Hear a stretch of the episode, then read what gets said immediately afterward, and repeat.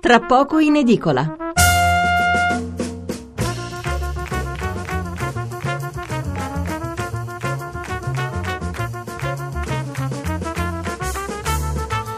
Buonasera da Stefano Mensurati e benvenuti all'ascolto di Tra poco in edicola, la rassegna stampa notturna di Radio 1. 800 05 05 78 il numero verde per intervenire in diretta, 335 699 29 49 il numero per mandare i vostri sms.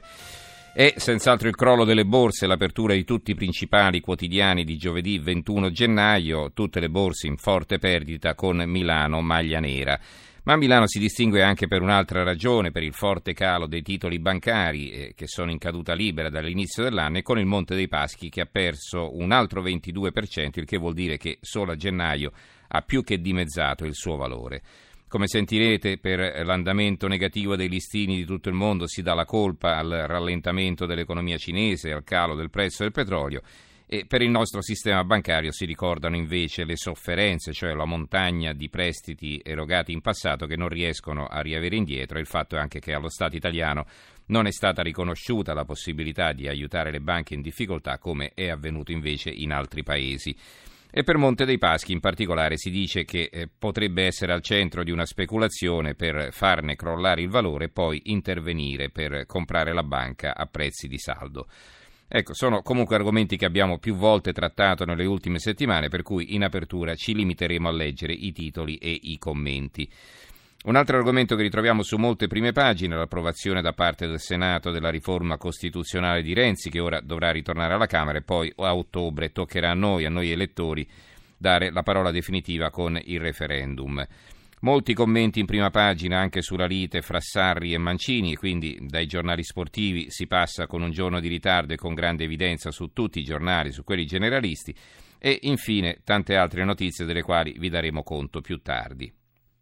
Adesso noi, dopo la lettura dei titoli sulle borse, passeremo al nostro primo approfondimento che sarà dedicato a commentare una denuncia di uno dei membri della commissione di vigilanza RAI, Michele Ansaldi del PD, che in sostanza ha detto che in tv alle politiche brave e magari di una certa età eh, preferiscono quelle giovani e avvenenti che magari non saranno una garanzia a livello di contenuti, ma come dicono gli autori dei vari programmi, alzano lo share. Ecco, noi chiaro alla radio questi problemi non ce l'abbiamo, ma è interessante capire quanto è reale e se davvero risulta efficace questa politica dell'immagine. Aspetto naturalmente le vostre opinioni e pensate anche voi che i politici vengano invitati in base alla loro presenza scenica, all'estetica, alla bellezza anziché alla competenza.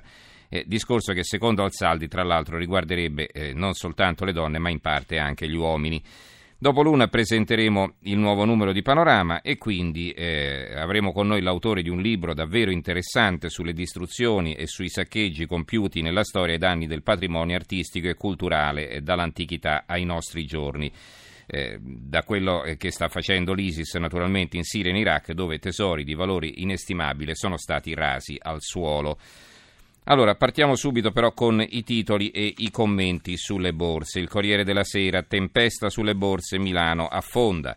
Repubblica, borse, il contagio è globale. Eh, la stampa, il panico, affonda, il panico globale affonda le borse il quotidiano nazionale, il eh, giorno della nazione, il resto del Carlino, banche, attacco sospetto, Patuelli, presidente dell'ABI, crolli inspiegabili, ora indaghi la magistratura, MPS nella bufera, borse in caduta libera, Milano la peggiore. Il commento è di Giuseppe Turani, il titolo è Una tempesta speculativa. Vediamo cosa scrive in prima pagina. Crollano inesorabilmente le borse di tutto il mondo per vari motivi, rialzo del costo del denaro in America, rallentamento dell'economia.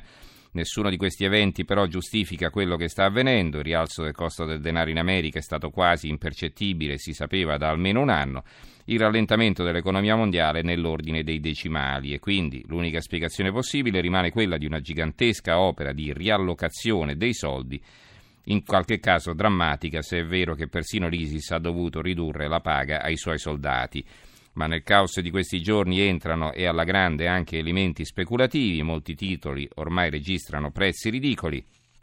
Non dico inferiore al valore dei mobili d'ufficio, ma quasi si vuole buttare giù tutto per ricomprare poi quello stesso tutto a prezzi stracciati e intanto si viaggia in mezzo alle incertezze del momento che esistono con poco carico. Il eh, Milano Finanza, BCE e le banche italiane sono a posto, eh, il capo della vigilanza non chiederemo nulla di più sulle, suffer- sulle, sofferenze, il mix mini barile, crisi cinese, bassa crescita abbatte tutte le borse, Piazza Affari ancora maglia nera con un calo vicino al 5%, Francoforte cede il 2,8%, Parigi e Londra il 3,5%. L'amministratore delegato di Montepaschi Viola prova a rassicurare sulla solidità del mercato, ma non arresta le vendite sul titolo, meno 22%. Mentre l'Europa, spaventata dai crolli, prova a ricompattarsi, oggi si spera nell'ennesimo miracolo di Draghi. Ci sono ben eh, sette pagine dedicate a questo argomento. Il sole 24 ore affondano le borse Milano, meno 4,83%. Bufera su MPS meno 22%, l'amministratore delegato Viola nessun riscontro nei fondamentali, la banca ce la farà. E poi abbiamo eh, un paio di commenti. Se la finanza colpisce l'economia, borse, ricchezza e consumi di Moria Longo, la frenata dell'economia cinese, il collasso del prezzo del petrolio, la crisi dei paesi emergenti, l'incertezza geopolitica e nel microcosmo italiano anche una questione bancaria improvvisamente scoppiata in borsa.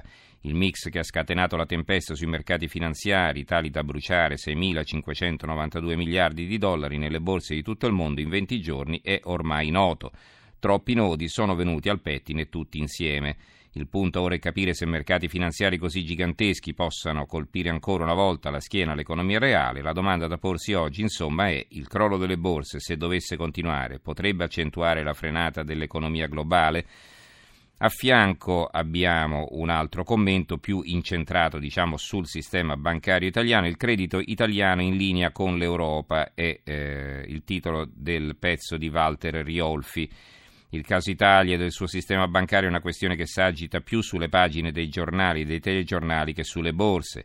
È più fattore di acute polemiche e di allarmismi tra i politici che motivo di particolare cruccio tra gli investitori internazionali. Intendiamoci, il problema esiste, come dimostra il crollo dei titoli, ma non è un caso italiano. Ecco, eh, il Sole 24 Ore tra l'altro mi è arrivato solo adesso sul tavolo. Perché, perché eh, in apertura, e ve lo leggerò dopo, hanno un'intervista al Presidente del Consiglio Matteo Renzi eh, ehm, il cui titolo è C'è una manovra su alcune banche ma il sistema è solido, è solido, non è un attacco all'Italia, è il mercato bellezza, ora avanti confusione, aggregazioni acquisti, a questi prezzi MPS è un affare, all'Europa chiediamo di cambiare. Eh, magari ecco, vi leggo adesso eh, una parte di questa intervista ehm, che sicuramente è inedita, appunto ce l'hanno solo loro e l'intervista è firmata dal direttore Roberto Napoletano. Il mondo si è fermato, Cina e emergenti non sono più la locomotiva, la Russia è in recessione, il petrolio è sceso sotto il livello di guardia, Vecchi e nuovi terrorismi minano le basi della crescita americana e della timida ripresa europea. La tempesta finanziaria è globale. C'è però un'altra tempesta tutta italiana che riguarda le nostre banche e brucia molto di più perché incide sulla fiducia e tocca il risparmio degli italiani.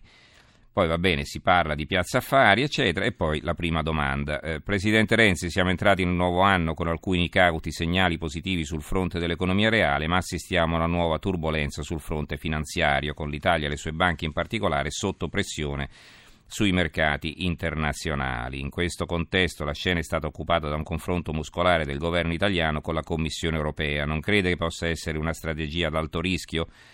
La risposta di Renzi dividerei i due aspetti, la tensione sul fronte bancario ci vede attenti e preoccupati, ma può essere persino una buona occasione per il sistema del credito italiano, a condizione che si agisca presto e bene. Ma i rapporti con l'Europa non sono collegati, io credo che la politica economica europea vada cambiata e del resto le istituzioni europee sono in difficoltà su tutto, immigrazione, crescita, energia e sicurezza, L'Italia non mostra i muscoli, ma dobbiamo smetterla col provincialismo di chi passa le giornate a pensare che Bruxelles sia infallibile, anche perché la storia di questi dieci anni ce lo insegna, purtroppo non sono infallibili alla Commissione.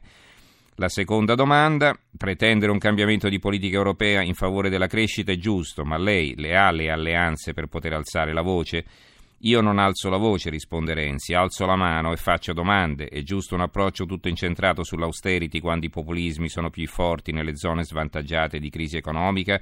È giusto avere due pesi e due misure sull'energia, è giusto procedere a zigzag sull'immigrazione, mai alzato la voce a Bruxelles su questi punti in tanti pensano che le cose debbano cambiare, la sfida oggi è costruire una serie di proposte come l'Italia, ritornata grande grazie alle riforme, può e deve fare. Nessuna polemica, solo proposte, gli alleati non mancano, glielo garantisco.